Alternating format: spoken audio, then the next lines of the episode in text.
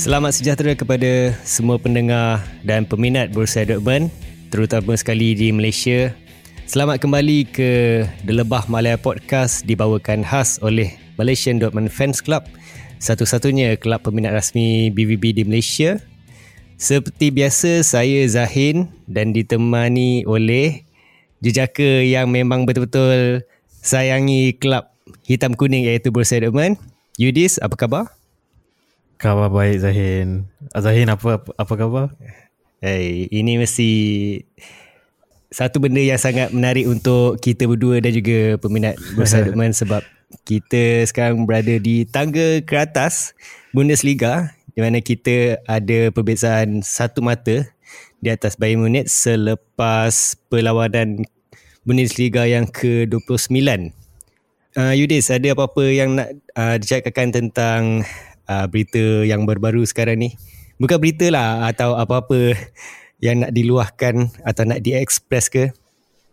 I think secara rumusnya lah uh, sebelum game ni saya saya sangka kan prediction prediction uh, minggu lepas saya tu pun sebab saya saya frustrated lah sebab tu saya saya kata draw tapi tapi sebenarnya saya saya expect macam uh, maybe Bayern dengan Dortmund akan menang semua game sampai last game harap-harap uh, uh, Bayern kalah.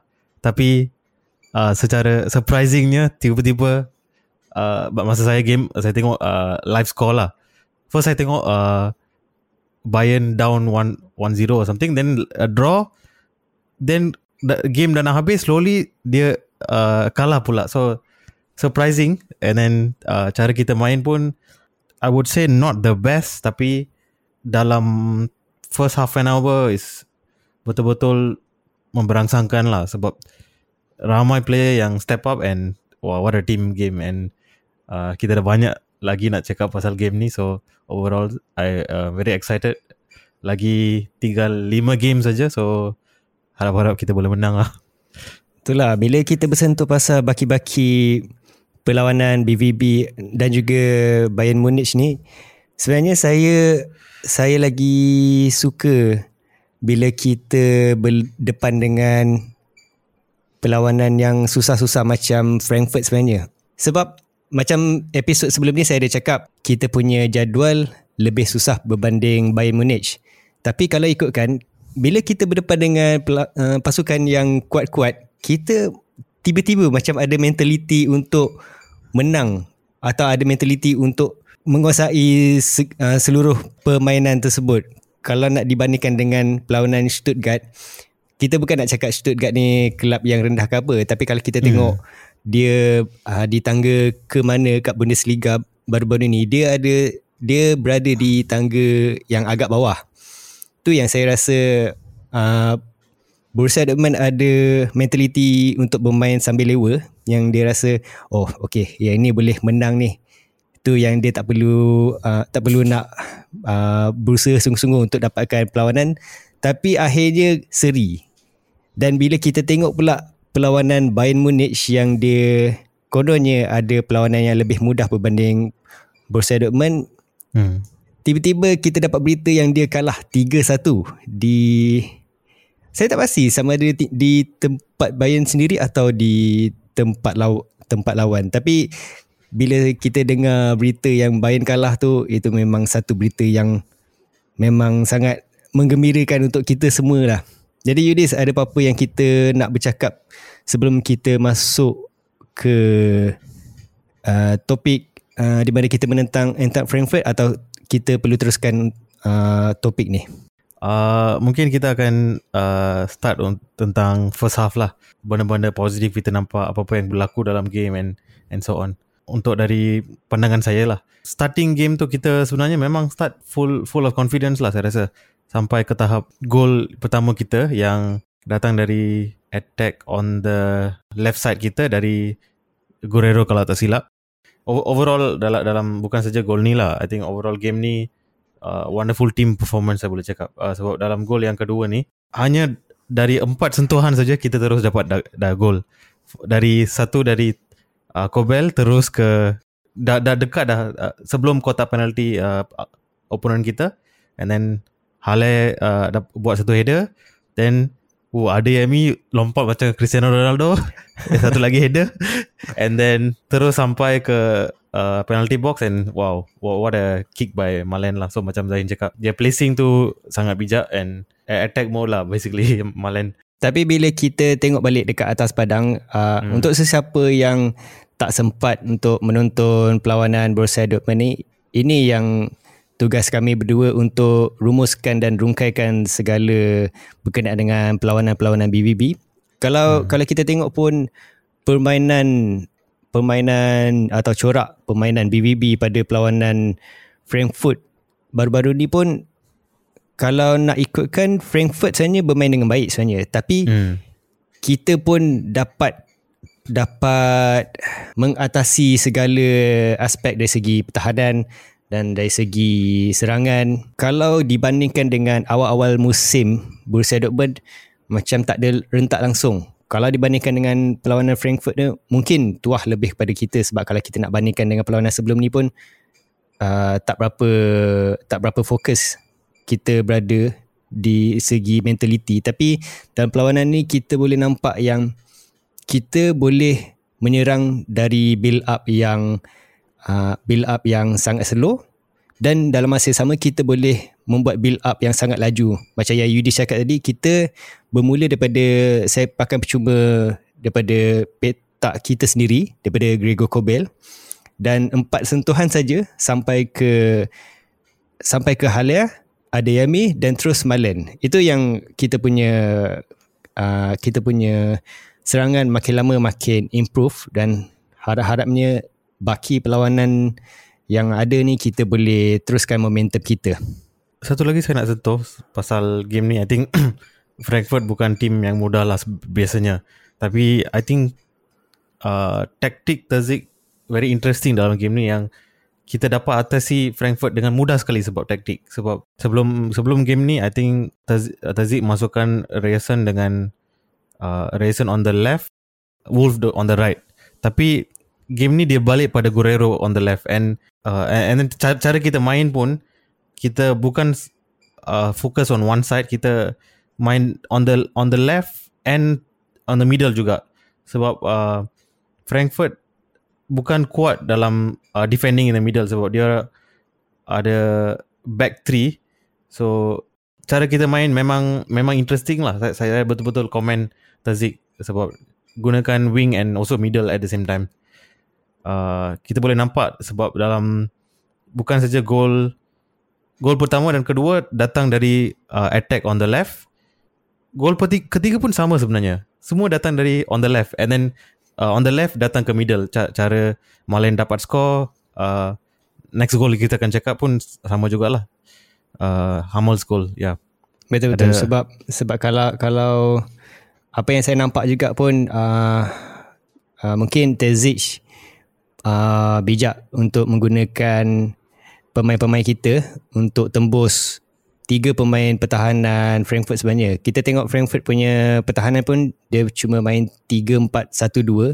Kalau ikutkan dalam segi bola sepak 3-4-1-2 ni lebih kepada formasi yang mentaliti menyerang sebenarnya. Itu yang saya rasa perlawanan ni memang sangat sangat laju, sangat seronok untuk tengok. Tapi yang kelakarnya kita bila berdepan dengan pasukan yang agak kuat lagi-lagi Frankfurt yang sangat laju ni sebenarnya kita boleh menang dan sebagai sebagai penyokong Bundesliga yang neutral bila dia tengok 4-0 BVB menang ni dia akan rasa oh BVB menguasai perlawanan. BVB memang pandai untuk uh, buat clean sheet. Tapi kalau ikutkan dalam perlawanan ni dua-dua uh, pasukan memang seimbang saja. Statistik yang saya tengok pun semua hampir sama. Di mana posi- position kita lebih dalam 6% je kot kita menang. Tapi kalau nak bandingkan dengan statistik lain pun memang kita dengan Frankfurt uh, sangat seimbang. So perlawanan ni saya sangat seronok. Kalau kita boleh teruskan momentum ni di mana kita ada mentaliti untuk dapatkan kemenangan gol besar-besar macam ni saya rasa tak ada masalah untuk kita menang Bundesliga. Ya, yeah, game ni saya pun nampak actually very close uh, Frankfurt dengan Dortmund. Banyak kali yang even commentator commentator pun cakap kita pun rasa macam oh walaupun kita score kita takut lah macam maybe second half akan jadi macam game sebelum ni. Yes, yes. akan akan draw balik or what. Tapi banyak benda yang positif lah sebab tu kita nampak yang uh, saya pun nampak macam uh, in terms of defense kan last game kita ada no choice. Uh, kita terpaksa mainkan Hummels dengan Emre Can. Lepas tu Hummels pun keluar letak letak defender lain. Tapi game ni kita dapat uh, letak balik uh, Slaughterback saya rasa kita dah bincang banyak kali lah very important player and then kalau tak silap second half kalau tak silap yang dia terpaksa ditukarkan sebab injury second half atau first half tak, tak No, ingat no, no. Uh, first half. First half, first half. Okay. Yeah. So dia dia injured sikit, so terpaksa tukar dengan nasib baik tukar dengan Sula pula.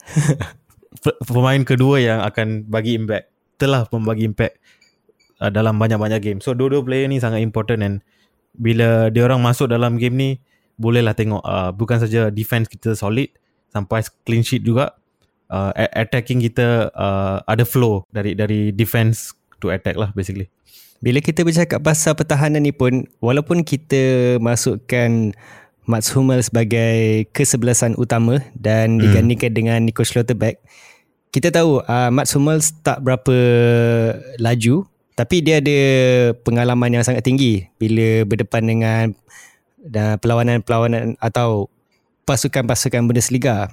Dalam dalam perlawanan ni sebenarnya kita boleh nampak yang pengalaman Mats Hummels memang dia banyak praktikkan dalam Frankfurt ni sebab dalam bola sepak ni kita tak semestinya ada kekurangan ni kita tak boleh nak tak boleh berdepan dengan opposition tu sebab macam saya cakap tadi Mats Hummels mungkin dia slow tapi banyak kali sebenarnya dia menghentikan serangan Frankfurt di mana Kolo Muani seperti yang ramai peminat Bundesliga hmm. tahu sangat-sangat laju sangat-sangat menggurunkan untuk pasukan yang tak ada kelajuan yang macam dia tu. Tapi dalam perlawanan ni kita boleh bergantung pada Mats Hummels 100% sebab dia boleh membaca Kolomuani dengan sangat-sangat baik.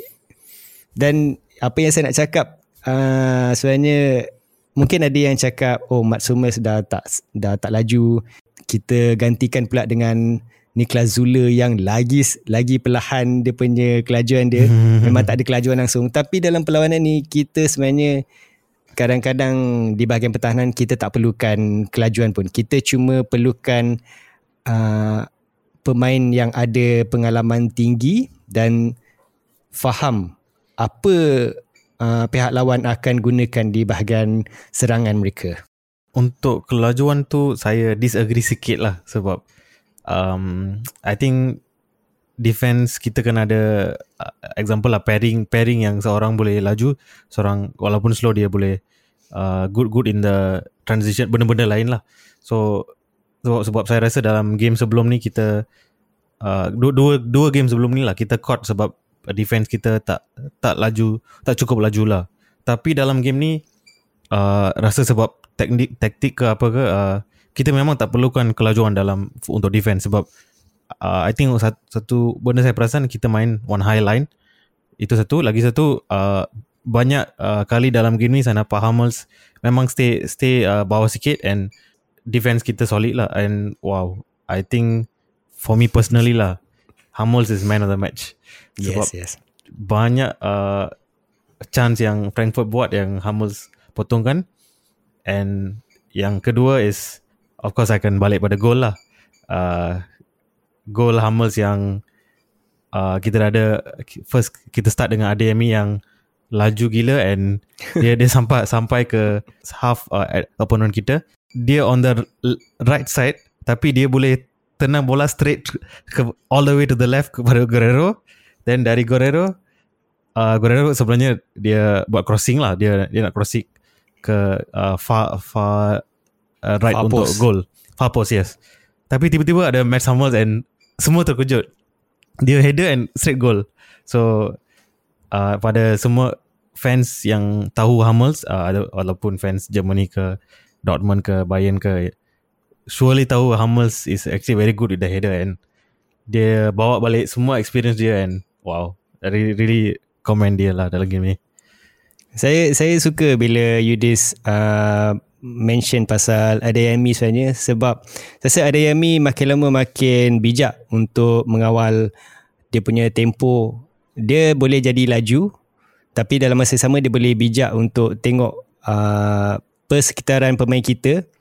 Sebab bila saya tengok dia membuat hantaran pada Guerrero tu sebenarnya itu adalah hantaran yang tak perlu dibuat pun tak apa. Dia boleh dia boleh je terus hmm. buat hantaran ke ke titik penalti Frankfurt sebenarnya. Tapi walaupun dia muda saya rasa dia sekarang dia banyak dia dia cepat untuk belajar dari pengalaman bijak membuat keputusan.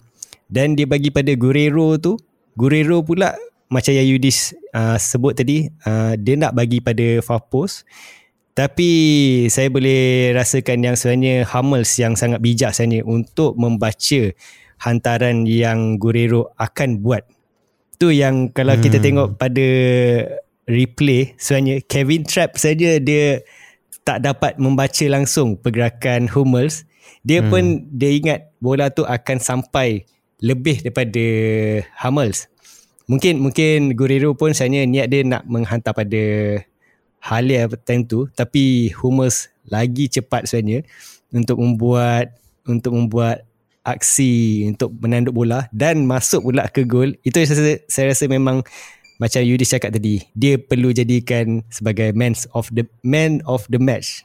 Ya. Yeah. dalam dalam game ni uh, dua orang lah boleh boleh uh, datang ke minda yang uh, first is Hummels sebab benar uh, point kita tadi and second is Malen lah sebab wow. Uh, bukan saja at uh, goal dia cara dia main and I think uh, dia ada assist ke atau build up play ke saya tak ingat but dia memang ada impact dalam creating chances juga. Uh, move on to the next goal. Ke ada apa-apa lagi yang kita nak sentuh lagi? Ya yeah, maybe kita boleh pergi terus pada goal terakhir kita. Gol keempat. Gol keempat uh, dijaringkan oleh Malen pada minit ke-66. Kita punya gol 3-0 pada separuh masa pertama pun sebenarnya sejujurnya lah. Kita pun tak berapa yakin sebenarnya sebab ini adalah BVB. Macam-macam boleh jadi. Kita pun sebelum-sebelum ni pernah kena comeback 3 gol dalam kurang daripada 10 minit. Berdepan dengan Werder Bremen pun kita dah leading 2 gol tapi kita kalah 3-2 di tempat sendiri. Tapi dalam persembahan separuh masa kedua ni nasib baik kita masih lagi ada dalam keadaan minda kita untuk mendapatkan gol seterusnya iaitu Malen pada minit 66. Yudis ada apa-apa nak ada apa-apa nak uh, dipanjangkan lagi sebelum saya melalut sebab tadi saya pun dah start melalut tadi. Jadi saya biarkan Yudis untuk terangkan lagi pasal Malen punya gol. Okay, so macam Zahin cakap, I think kita boleh rasa lah uh, dalam first half kita kita dah uh, dah cukup lah uh, dah, dah, dapat goal and majority of the at, uh, opponent ke kita ke kita nak nak hold the game saja. Uh, dan tak nak tak nak dibolesi lah. Tapi kita ada dah memang ada player macam Ademi dan Malen yang uh, sangat bersemangat dan dalam dalam goal ni pun kita nampak yang Ademi dari dari center dia boleh bawa dia macam seolah-olah Messi sikit lah. Dia dia bawa uh, bola tu and just one one pass to Malen and uh, Malen dah on form hari ni and dia terus uh, same same way dalam gol gol pertama sebenarnya. Cara-cara Malen Malen uh, attack bola ni and terus dapat gol. Teruja masa uh, tengok game ni sebab satu team sangat confident and bekerjasama walaupun attack ke defend ke semua orang uh, step up and make sure kita score dan tidak dibolesi juga. Saya rasa gandingan Malen dengan dengan Adeyemi ni orang dah uh, mula untuk membandingkan dengan Bayern Munich sebenarnya. Nak tahu tak siapa? Hmm. Ribery uh, dengan Robin. Oh wow. Ah, okay. Sebab dua-dua kan uh, dua-dua ada ada kelajuan yang sangat tinggi dan dan kalau nak bercakap dengan Adeyemi uh, saya rasa banyak lagi yang dia boleh belajar. Ini bukan satu kritikan tapi sebenarnya kita tahu dia masih muda lagi dan bila dia masih muda ni dia dah dah uh, on form dan banyak membuat peluang untuk dapatkan gol. mesti ada lagi yang dia boleh improve dan jadi lagi baik daripada sekarang ni yang sudah pun baik. Itu yang kita nak tengok gandingan Malen dengan Adeyemi ini sentiasa diturunkan pada baki-baki perlawanan. Sebab selepas ni kononnya kita ada perlawanan yang agak agak susah tapi kalau kita ambil daripada mentaliti perlawanan ni saya rasa kita boleh menang. Tak ada masalah pun. Jadi Yudis saya rasa mungkin saya nak sentuh sikit pasal Sebastian Halle sebenarnya sebab hmm. makin lama saya nampak Halle uh, seolah macam tidak begitu menonjol dalam perlawanan sebelum-sebelum ni sebab kalau hmm. saya tengok posisi Halle dalam perlawanan ni dia banyak hilang posisi saya tahu dia hmm. ada banyak buat peluang juga tapi sebagai striker pendapat saya dia perlu pandai untuk letakkan diri dia uh, untuk membuat peluang sebab dalam perlawanan ni sebenarnya saya nampak lagi banyak uh, hantaran-hantaran tinggi dia buat oleh oleh dua left back kita atau dan juga Guerrero lah yang banyak buat crossing sebenarnya tapi kalau ikutkan statistik kita cuma ada enam enam saja hantaran daripada daripada jumlah 19 hantaran yang dia buat. Tapi hmm. tapi memang maksudnya kita cuma ada 32% saja hantaran tepat. Maksudnya kita memang hmm. tak ada langsunglah hantaran yang terbaik untuk convert hantaran tu jadi gol. Saya rasa uh, hala ni memang kena dijadikan bangku simpanan untuk perlawanan sebelum-sebelum ni dan kita boleh fokus pada Yusufa Mokoko itu pendapat saya lah. Tapi mungkin Yudis boleh terangkan lagi pasal situasi penyerang kita pada baki perlawanan akan datang nanti.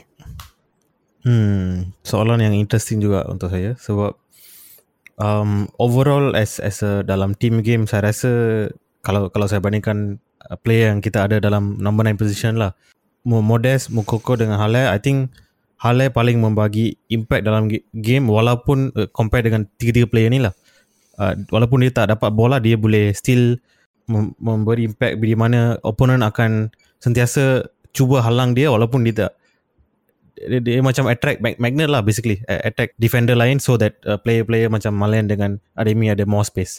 So rasa dia role dia at the moment macam tu. Tapi ma- macam uh, Zahin cakap I think dia kena lagi proaktif and bukan saja hal eh. I think the team maybe tactic code uh, and maybe uh, training court kita kena try to focus to to get get the best out of Halil jugalah. Bukan saja Ademi dengan Malin saja. Sebab kalau kita bandingkan uh, dengan season sebelum ni mas, bila bila Halil ada eh Halil pula bila Halan ada Halan, Halan ya. uh, ya bila Halan ada dia uh, walaupun kita ada player lain walaupun kita dapat gol dari tempat lain bila Halan diperlukan dia akan at the right moment at the right time and dia akan terus uh, score goal goal macam tu. So maybe Hale uh, not not in full uh, force yet uh, not full form yet.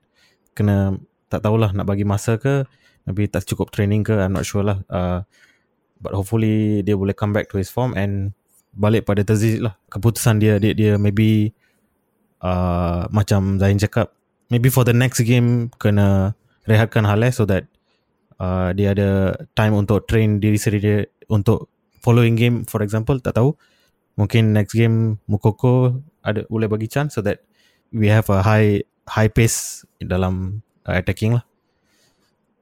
Sebab kenapa saya sentuh pasal Halia dengan Mukoko ni? Sebab saya rasa uh, pendapat saya lah. Ialah uh, saya rasa pendengar semua kena ingat yang ini sekadar sekadar pendapat daripada peminat yang amatur bukannya betul-betul uh, orang pandai membaca rentak sangat pun tapi saya rasa saya rasa lebih sesuai untuk Mukoka, Mukoko diturunkan sebagai kesebelasan utama sebenarnya.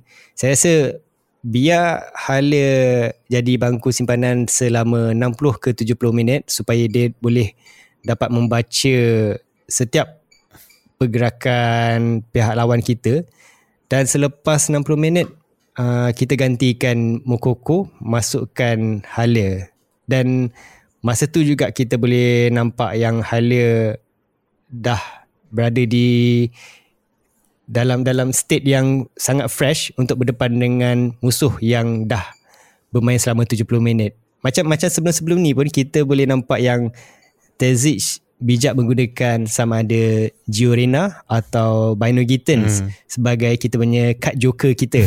cut joker di mana cut joker di mana kita ada peluang yang sangat tinggi untuk mendapatkan gol. Itu yang saya rasa hala sepatutnya dijadikan bangku simpanan untuk lima baki perlawanan ni dan hanya diturunkan selepas 60 atau 70 minit.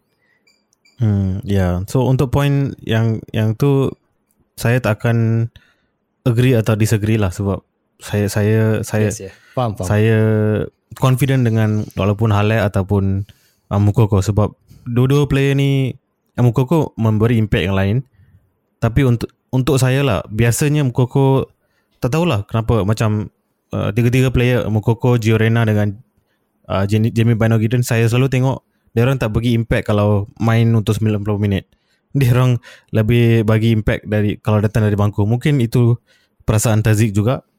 So dia nak uh, selalu uh, get the best out of three three of them. Untuk hal hmm, tak tahulah betul-betul tak tahu. Tak tapi tapi kita tak perlu bukan nak cakap kita tak perlu kritik sangat lah yeah. tapi dalam masa sama kita perlu kritik juga. Jadi kita kena pandai cari balance sama ada kritikan yang membangun atau kita kena faham di mana uh, kita perlu jadi realistik. Hmm. Jadi semua pendapat daripada kita berdua ataupun mana-mana atau mana-mana pendengar atau peminat Borussia Dortmund pun saya rasa semua pendapat sangatlah valid dan tak ada satu pun yang salah sebab ini adalah sekadar pendapat. Kita boleh bagi pendapat dari segi uh, setelah kita tengok perlawanan tu kadang-kadang kita tak boleh nak tak boleh nak jangkakan pun perlawanan seterusnya Halle akan membuat hat-trick ke atau tiba-tiba hmm. dia buat on goal ke sebab itu adalah sekadar ramalan jadi kalau kalau para pendengar uh, yang sedang mendengar ni yang ingin membagi beberapa kata pendapat atau luahan ke apa kami sangat-sangat mengalukan pandangan tersebut sebab lagi banyak orang mendengar, lagi banyak orang memberi pendapat, lagi kami suka untuk kongsikan pada semua pendengar. Tak kisah uh, pendengar penyokong Bursa Dortmund ataupun bukan, lagi kita dapat ramai penyokong untuk memberi pendapat tentang bola sepak, lagi kami suka. Satu poin saya nak bawa mungkin uh, untuk kita faham dari segi pandangan Terzik lah uh, saya balik pada okay sekarang kita cakap pasal hal dia dengan uh, Mukoko kan. Saya balik pada example Malen lah. Uh, kalau kalau tanya peminat oh, bukan bukan dalam game empat tiga empat game game ni. Kita balik pada mungkin sebelum kita lawan Bayern for example. Uh, kita, ramai akan tanya Tazik kenapa selalu mainkan Malen? Dia tak contribute apa-apa. Dia selalu uh, sepak bola tak kena keeper saja tak tak boleh score. Tapi uh, maybe maybe something dalam training Tazik selalu buat yang dia nampak and dia dia tahu yang Malen boleh contribute then dia dia bagi confidence pada player. So slowly itulah uh, apa uh, role as a coach. So slowly kita nampak Malen dia grow and sekarang dia most on the form player dalam team BBB. So mungkin benda yang sama dia bagi pada Halai juga kita tak tahu. Uh, kita kita sekadar peminat yang tengok game saja dari dari uh, luar kita tak tahu apa berlaku dalam uh, training ground lah. So harap-harap masa macam Zahin cakap next game tiba-tiba Halil score hat trick ke apa ke hopefully. Sebab betul saya sangat setuju. Itu itu adalah satu statement yang sangat-sangat uh, saya sokong uh, 100% saya sokong sebab kalau kita tengokkan uh, saya sebenarnya nak sentuh pasal Oschan sebenarnya hmm. bila Yudis bercakap pasal uh, kepercayaan Tezic pada ha- Malen ni sebab dalam masa sama saya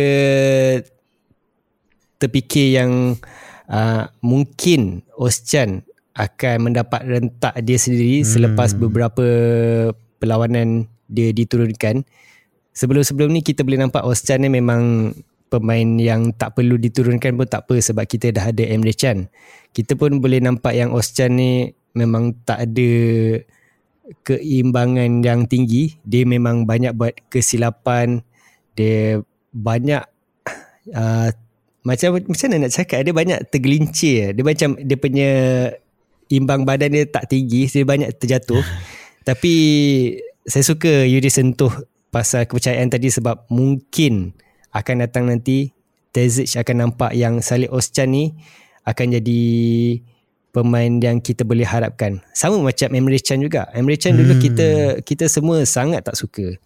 Yang yang tak suka sampaikan yang memang teruk yang ramai yang anggap dia sebagai satu liability dalam pasukan BBB. Tapi sekarang ni saya sendiri akan rasa kalau kita tak turunkan Emre Can, kita akan kehilangan uh, kita akan kehilangan untuk menguasai bahagian tengah hmm. padang.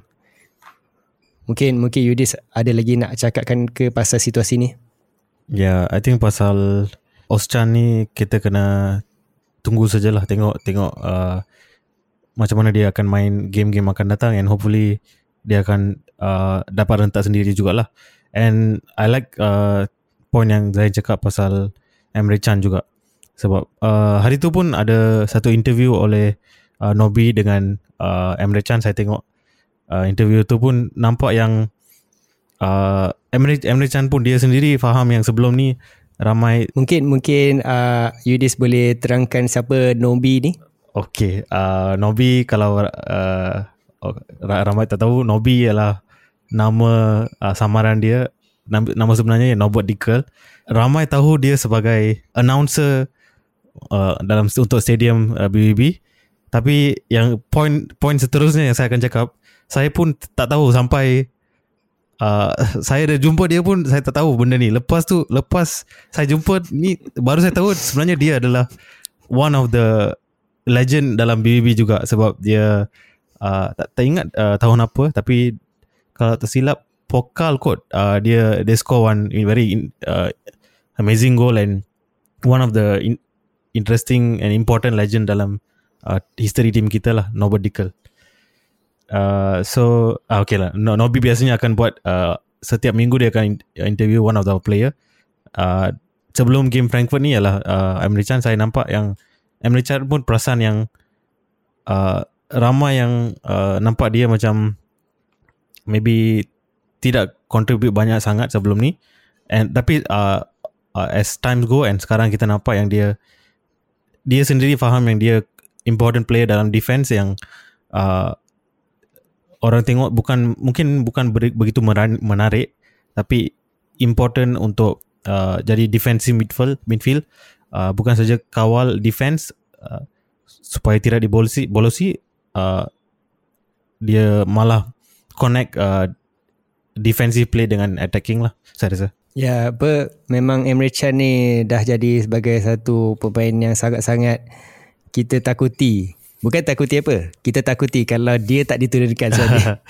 Itu yang saya sangat puji dia punya perkembangan dia sangat-sangat positif yeah. dan harap-harapnya dia boleh jadi legenda juga seperti Nobi ke. Yeah, and tapi kita, ta- kita ah okay, kita, Yudis teruskan. Yeah, and kita takut bila dia dimainkan def- as a defender sajalah. kalau dia midfield kita kita sangat confident. Okay, Zain.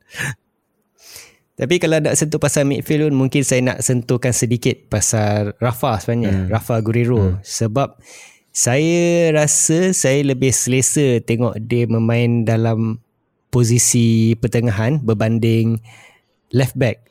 Saya rasa mungkin akan datang nanti kalau kita dah begitu selesa dengan kita punya mata jauh di depan berdepan dengan Bayern Munich saya rasa saya nak tengok Terzic membuat perubahan di mana Wolf dan uh, Julian Rezon main di kiri kanan kiri kanan pertahanan hmm.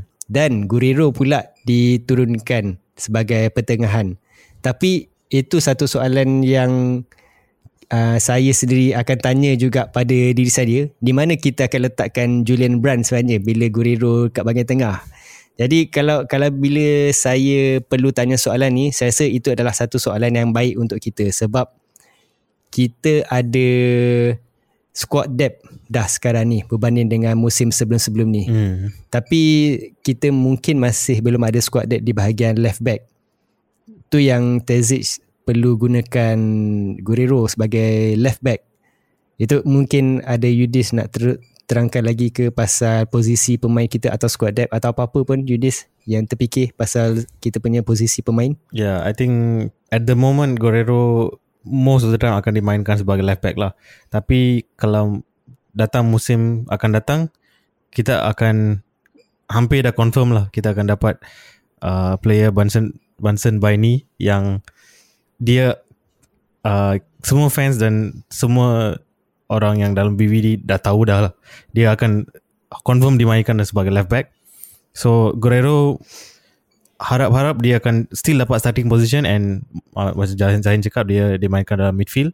And tak tahulah uh, kita, kita lepas player tu datang kita akan dapat lagi lagi squad depth and mungkin kita hanya kekurangan player dalam defense sajalah in terms of centre back sebab kan kita nampak hari tu macam bila Dudo Slaughterback dengan Sula injured uh, kita terpaksa depend dengan Hummels. Uh, Hummels tu tak apa. Tapi ter, terpaksa letak Sula dalam defense terpaksa depend pada Kula Bali pula so kita memang kekurangan dalam uh, in terms of centre back lah ya yeah. kalau bercakap pasal squad depth ni saya rasa uh, ini adalah tahun pertama dalam 10 tahun Bundesliga kita tak menang ni di mana kita ada betul-betul squad depth. Hmm. Sebab kita ada uh, rotas rotation player yang sangat-sangat baik baik sekarang ni. Kalau kita tak ada player ni kita boleh letakkan hmm. ni.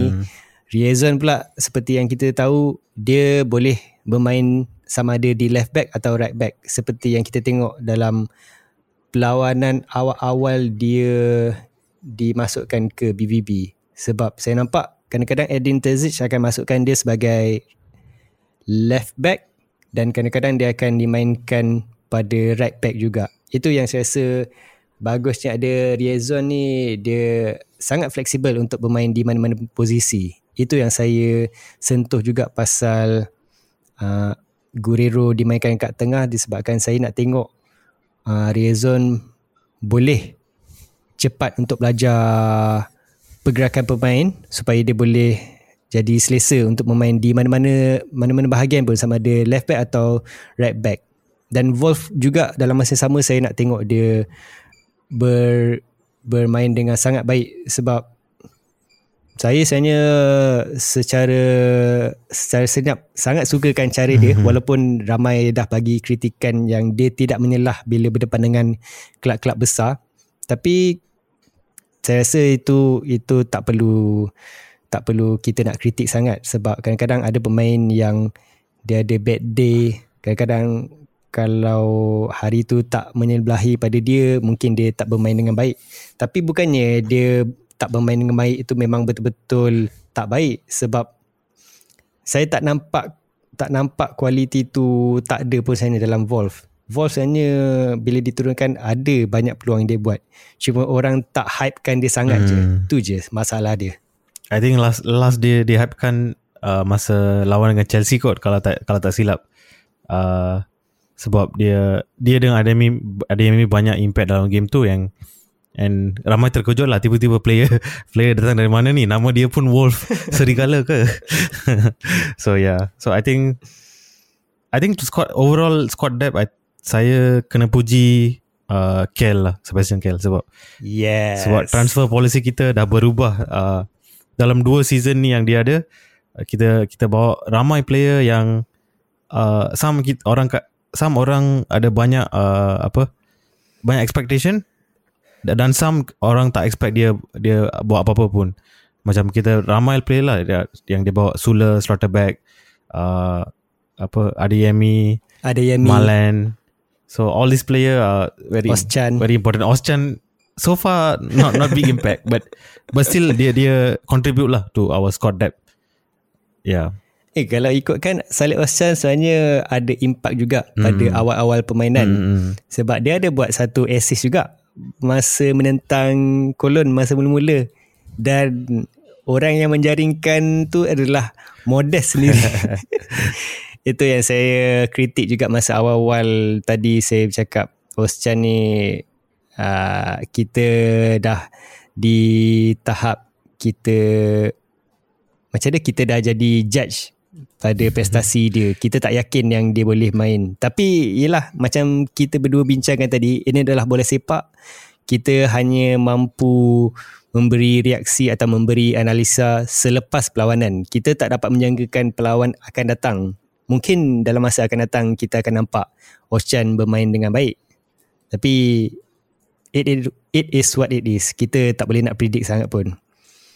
Saya rasa hmm. ini adalah satu satu benda yang kita perlu ambil sebagai consideration. Bola macam-macam boleh jadi. Kita tak boleh nak predict sangat. Kita kita boleh meramalkan sesuatu tapi tak semesti ramalan kita tepat.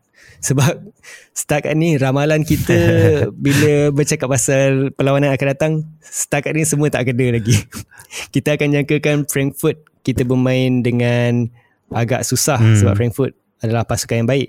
Kita punya ramalan pun kita ada bolos lah. Kita ada jangkakan yang kita akan bolos. Tapi perlawanan ni kita menang dengan sangat selesa dan dapat clean sheet pula tu. Itu yang saya perlu uh, perlu bagi tahu pada semua pendengar yang kita perlu pertimbangkan yang bola ni kita tak dapat nak ramalkan pun. Ya. Yeah ramai pun tak takkan predict yang Bayern akan kalah pada Mainz. So dan tiba-tiba kita top of the table. So dalam tinggal 5 game uh, ya yeah, so memang tidak boleh predict bola ni. Okay, saya rasa ini adalah masa yang sesuai untuk kita teruskan ke topik uh, di mana kita akan memberi sedikit pandangan tentang perlawanan seterusnya iaitu uh, kita akan menentang Bochum pada 29 April 29 April 2.30 pagi. Uh, ini yang saya nak tekankan lagi sekali kepada sesiapa yang tak dapat nak menonton perlawanan ni.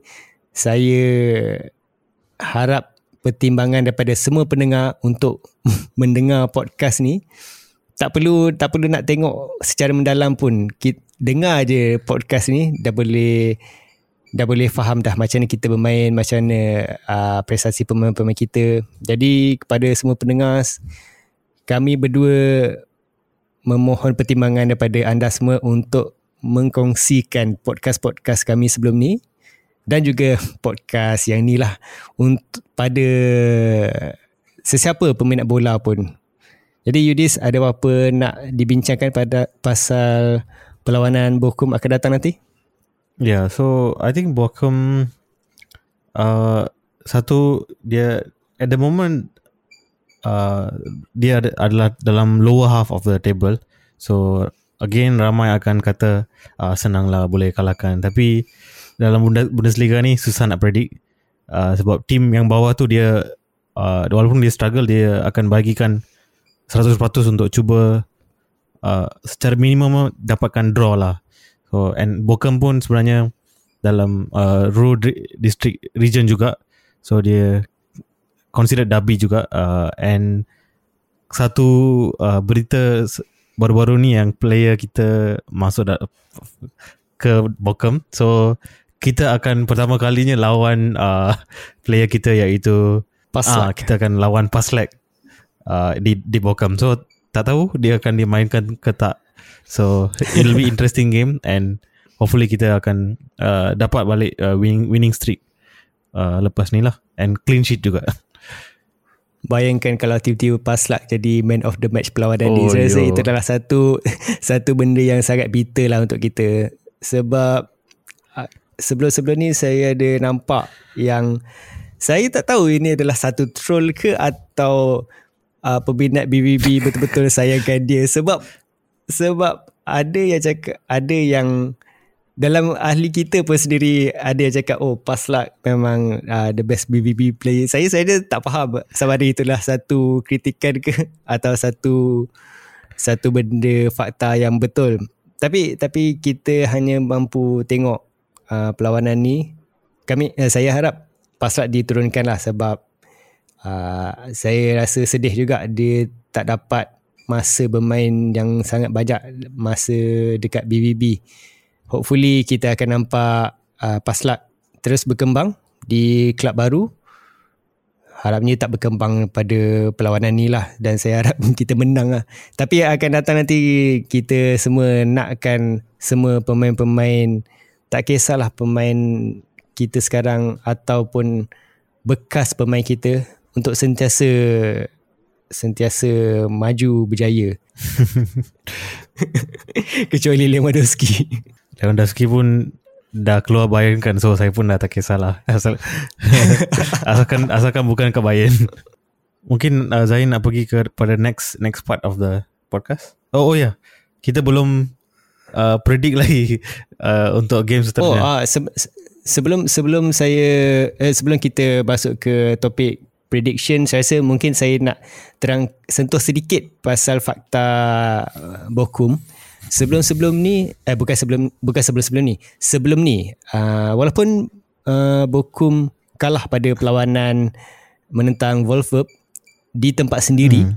iaitu 1-5 tapi uh, fakta menarik sebenarnya Bokum menguasai hampir semua statistik perlawanan tak kisah wow. uh, total shot ke atau apa macam dalam uh, saya tengok expected goal atau XG hmm.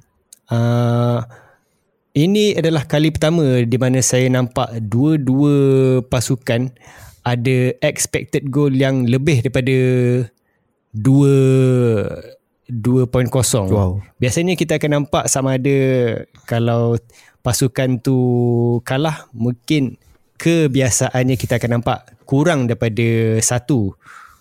Mesti dalam kos, paling tinggi pun 0.5 ke. Tapi perlawanan uh, Bochum menentang Wolfsburg ni uh, Bochum ada expected goal 2.64 dan Wolfsburg ada 3.57 saya rasa ini adalah satu fakta yang agak-agak menakutkan juga sebab kita tak boleh pandang rendah pada Bokum walaupun dia di tangga bawah.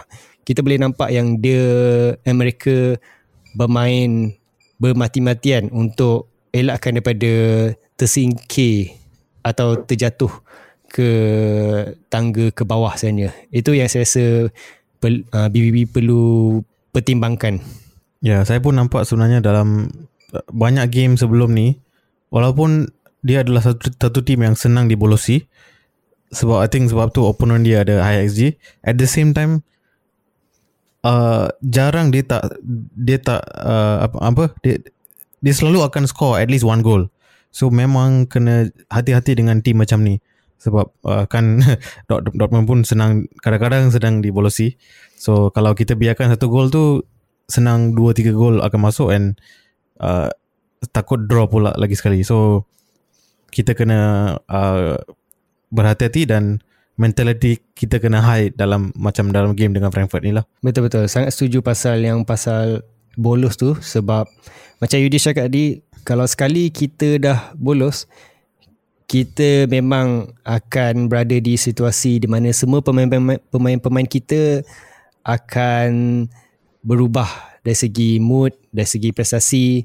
Walaupun hanya perbezaan satu gol pun, uh, itu memang sangat ketara dalam padang. Itu yang uh, pada episod sebelum-sebelum ni kita ada sentuh pasal leadership uh, BVB. Saya harap uh, semua pendengar dapat mendengar episod tersebut dan mungkin boleh berbincangkan uh, berkenaan dengan leadership pada kami. Kalau ada apa-apa nak shout out ke atau apa pandangan macam saya cakap sebelum ni, kami sangat alu-alukan. Kami sangat hargai dan di situ kami akan berkomunikasi atau memberi pandangan kami sendiri pada semua pendengar. Jadi saya rasa ini adalah satu sesi yang agak menarik untuk kita masuk iaitu ramalan gol menentang Bokum. Saya mulakan dengan ramalan saya sendiri. Okay. Uh, saya rasa mungkin kita tetap menang eh, biasalah kita semua mesti nak BVB menang. Uh, kita akan dapat dua gol tapi kita akan dapat satu bonus sebab macam Yudis ada terangkan tadi pasal expected goal dan juga uh, Bokum punya prestasi dia mereka memang betul-betul nakkan gol tak kisahlah dapat seri pun tak apa. Itu yang saya rasa saya sangat takut. Sebab macam-macam boleh jadi dan bila kita dapat satu gol rasa macam dah habis dah season tu tapi saya tetap nak optimistic kita menang 2-1 Ya, yeah, so saya saya pun rasa kita akan dibolosi. Uh, at least satu gol lah. So and sebab sebab uh, game ni baru kita menang kan and walaupun uh, next game akan away saya rasa kita akan menang maybe 3 3 1 lah. Sebab dalam game-game sebelum ni last game yang uh, Bochum menang walaupun dua game dia menang satu dengan Cologne satu dengan Leipzig tu dah lama dah sekarang. Sekarang uh, last dia menang masa match lah 18 match so, lepas tu banyak game either dia draw ataupun kalah. So saya boleh expect yang game ni dia akan either draw atau kalah jugalah. So berdasarkan form kita kita akan kita boleh menang lah saya rasa so 3-1 Tapi itulah bila kita nak cakap kita benang ni pun macam tak yakin jugalah Fred. Sebab kalau kita ambil balik pada form-form kita ataupun pihak lawan kita pun kita tak boleh nak jangka kan sebab hmm. uh, sebelum ni kita menentang Stuttgart pun uh, prestasi mereka tak begitu baik tapi kita tetap seri. Uh, itu yang uh, saya harap pendengar boleh boleh faham yang ini adalah sekadar ramalan saja tak perlu nak tiba-tiba bagi kritikan yang tak elok. Tapi kami sangat uh, uh, mengalu-alukan uh, pandangan daripada anda semua. Jadi saya rasa sebelum kita bergerak untuk menutup episod ni saya saya nak sentuh uh, ada beberapa luahan daripada pendengar ataupun pandangan daripada pendengar. Kami baru dapat daripada Twitter iaitu Wan Alias Syazwan, terima kasih atas pandangan ini. Hard take, Royce is not worth to keep anymore. Atau wow. saya nak cakap dalam bahasa, Melayu, bahasa Malaysianya, uh, Royce uh, adalah pemain yang kita tak perlu untuk simpan lagi dalam skuad ini. Saya mungkin ada beberapa pandangan tapi mungkin Yudis boleh terangkan lagi pasal pasal situasi ini.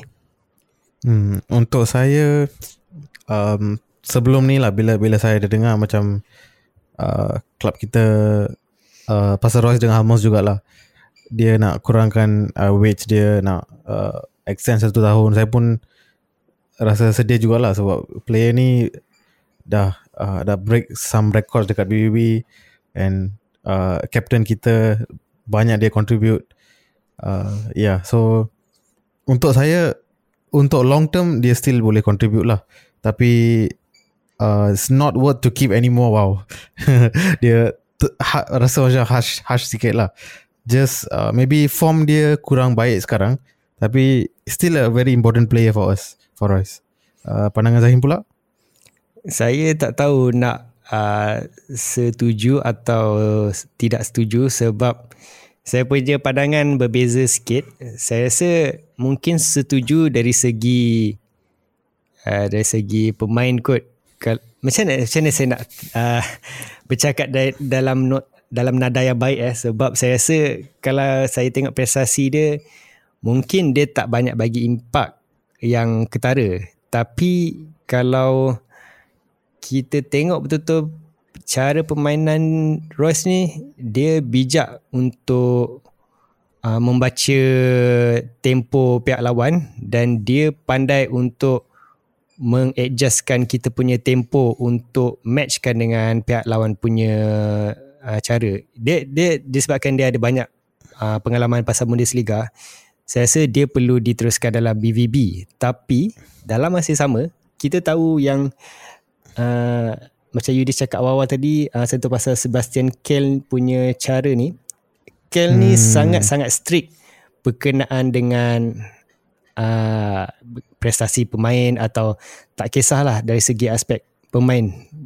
Maksudnya apa yang saya nak cakap ni Kel kalau tengokkan cara dia dia memang sangat tak kisah tak kisah tak kisah dari segi sentimen dia dah bermain lama di BVB ataupun tak. Itu yang uh, kalau daripada soalan uh, daripada pandangan uh, Syazwan ni saya tak saya bersetuju ataupun setuju tapi saya cuma bagi sudut pandangan dari dua perspektif. Saya nak cakap yang kalau kita nak simpankan dia uh, kita perlu simpankan dia supaya dia boleh faham dan bagi uh, sudut pandangan di mana dia boleh bagi macam mana saya cakap eh dia contribute. pandangan ah contribute dari segi tactical untuk hmm. untuk mengajar pemain kita oh, yang baru oh, nak ni okay. tapi tapi kita tak tak perlu nak simpankan dia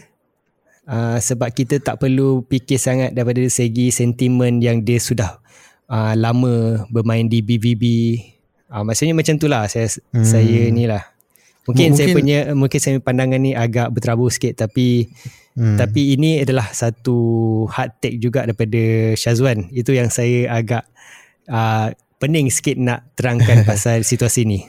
Mungkin uh, dari segi pandangan dan juga step yang Dortmund ambil tu betul kot sebab nak extend satu tahun dalam dan dalam kontrak tu pun dia letak uh, ada performance bonuses. So based on performance dia dia akan dapat lagi banyak uh, income lah. So yang tu maybe pandangan secara pandangan tu memandangkan Royce uh, semakin menjadi tua. Mungkin uh, satu decision yang betul lah so that kita boleh dapatkan yang terbaik dari Royce walaupun satu tahun ke dua tahun yang tinggal. Uh, so harap-harap Royce boleh still contribute and get the best of out of himself lah. Okay, jadi soalan kedua, uh, bukan, ah, yang betul lah soalan. Soalan daripada uh, Twitter juga, Alisa, What happened to Giorita? Apa yang berlaku Ooh. pada Giorina? Saya tak pasti uh, dari sudut pandangan apa yang Alisa ingin tanya. Maksudnya mungkin uh, apa yang berlaku pada Giorina pada perlawanan sebelum ni kot yang dia tidak diturunkan. Kalau kita nak bertanya pada sudut pandangan tu mungkin saya rasa uh, Edin Terzic tak turunkan dia disebabkan dia ada squad depth yang dia boleh gunakan pemain lain dari dari tactical menentang Frankfurt ni. Mungkin dia rasa dia nak nak nak simpan Giorina untuk bagi fit untuk perlawanan seterusnya. Saya tak tahu. Itu itu tak pasti sebab dia masih uh, dijadikan bangku simpanan. Bukannya dia tidak tersenarai sebenarnya dia ada plan dia tapi mungkin dia tengok Frankfurt bermain begini begini begini jadi dia rasa oh Jurina tak perlu diturunkan sebab dia boleh prioritikan untuk menggunakan permainan pemain lain untuk adapt pada taktikal dia sendiri. Itu pendapat saya saja.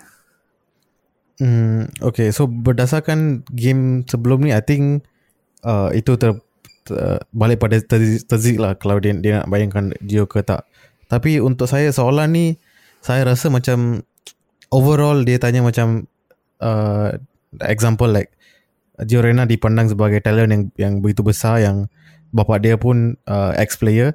So mm-hmm. maybe maybe ramai expect yang dia akan berkembang besar dan main macam maybe Jadon Sancho uh, at one point. So mungkin soalan kalau berdasarkan tu saya rasa maybe Giorena bila dia first first set dia datang Dortmund saya dah nampak sebenarnya dia ada banyak talent. Sekarang pun dia ada banyak talent tapi lepas dia injured and then dia jadi inconsistent. So untuk saya lah mungkin sebab tu uh, dia tak dapat rentak uh, dia sendiri dan dia lagi muda kan. So, so point-point ni dia dia tidak boleh macam saya cakap lah at beginning of the show dia dia dengan uh, Jamie Bino Gitter ni uh, buat masa sekarang boleh contribute sebagai sub sajalah and very important power sub lah boleh katakan. So harap-harap slowly dia lebih uh, lebih apa jadi lebih tua dan lebih berpengalaman matang. and matang yes. Uh, uh, as time goes dia akan jadi lagi matang dan berkembang untuk jadi player starting 11 lah. Jadi saya rasa sampai situ saja episod untuk hari ini uh, saya minta kerjasama atau minta pertimbangan daripada para pendengar semua tak kisah sekiranya anda bu- bukan berminat Borussia Dortmund pun tapi kalau anda seorang peminat bola sepak yang ingin mengenali lebih lanjut lagi pasal Borussia Dortmund dan ingin mengetahui banyak lagi pasal taktikal-taktikal Borussia Dortmund kami berdua pertimbangkan untuk mendengar episod kami yang sebelum-sebelum ni dan juga kongsikan pada rakan-rakan anda yang minat juga bola sepak. Jadi saya biarkan Yudis ambil alih uh, sesi yang akhir ni seperti biasa Yudis. Ya, yeah, so untuk para fans uh, Dortmund ke ataupun uh, Bundesliga yang secara keseluruhannya uh, kepada semua orang yang mendengar uh, episod kita saya sangat berterima terima kasih.